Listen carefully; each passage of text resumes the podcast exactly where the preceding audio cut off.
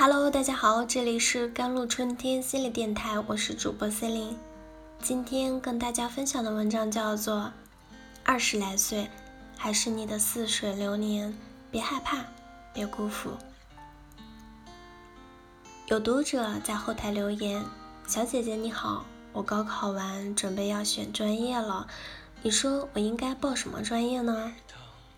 我说：“报你喜欢且觉得有发展的。”他过了一会儿回复说：“我根本不知道自己喜欢什么专业。”还有读者会私信问我：“我不喜欢现在的工作，但是我不知道下一份工作应该做什么，你能告诉我该怎么办吗？”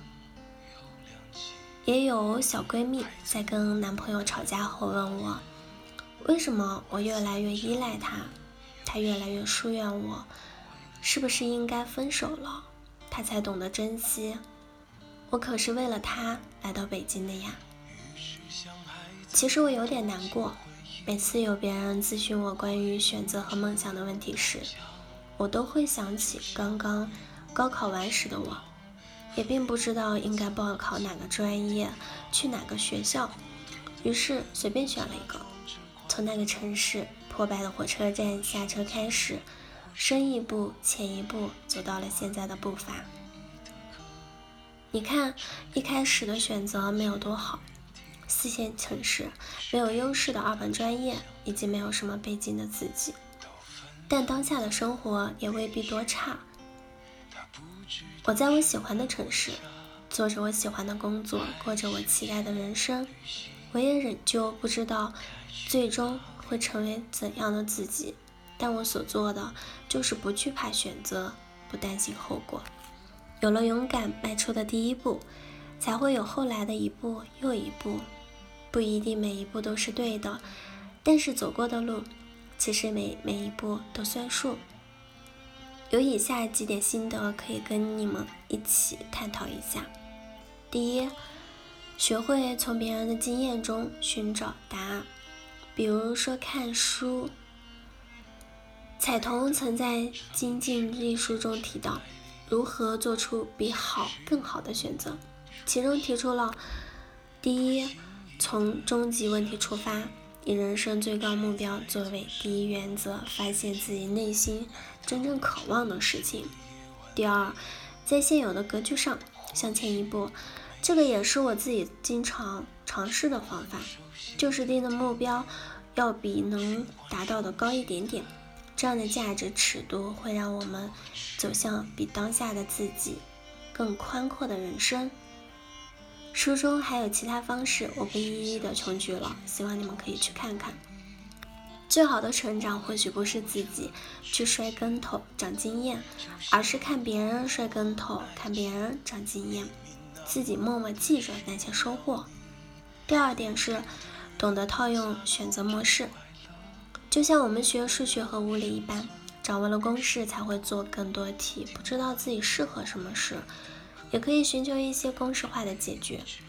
我推荐两种方法，一种是叫盖洛普优势识别器，一种叫做 MBIT 的职业性格测试。这个花半个小时左右的时间，你就会得到一份长达十九页的五大优势的主题报告，归属于四大类别，分别就是执行啊、影响、建立关系。和战略的思维，或者做一个职业性格测试。这个测试用以衡量和描述人们在获取信息、做出的决策、对待生活等方面的心理活动规律和性格类型，能够快速的帮你筛选大家的性格和更适合的职业。第三点是，不要期待别人的成功荣耀你。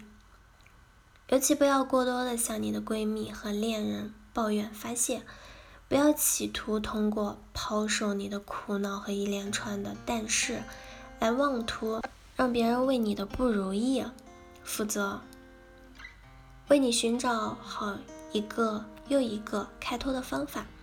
大部分的可是只是内心恐惧做出选择，不要试图把别人的热情拖下水。抱怨可以。但要在抱怨之后学会为自己找到几个可实行的解决方案，可以把方案给朋友参考做选择，但不要总把问题一股脑的抛过去，没有下文。第四点就是，二十多岁的危机也是转机。怎么会这么说？难道自己的迷茫和无措还是一件好事？当然不是好事。如果有机会，谁不希望过一生顺遂、无风无雨的人生？只是这既不现实又不理智。只有多了转危为安的经验。才能更多的增强自己的抗风险能力。先多经历几场小风小雨，以后遇到大风大浪也不至于毫无头绪。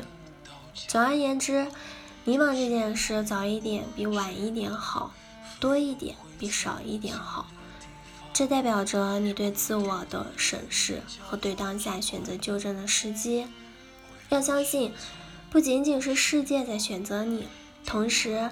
你也在选择世界，最好的选择是明白不将就，把选择放在一个人人生尺度上看，别有余味。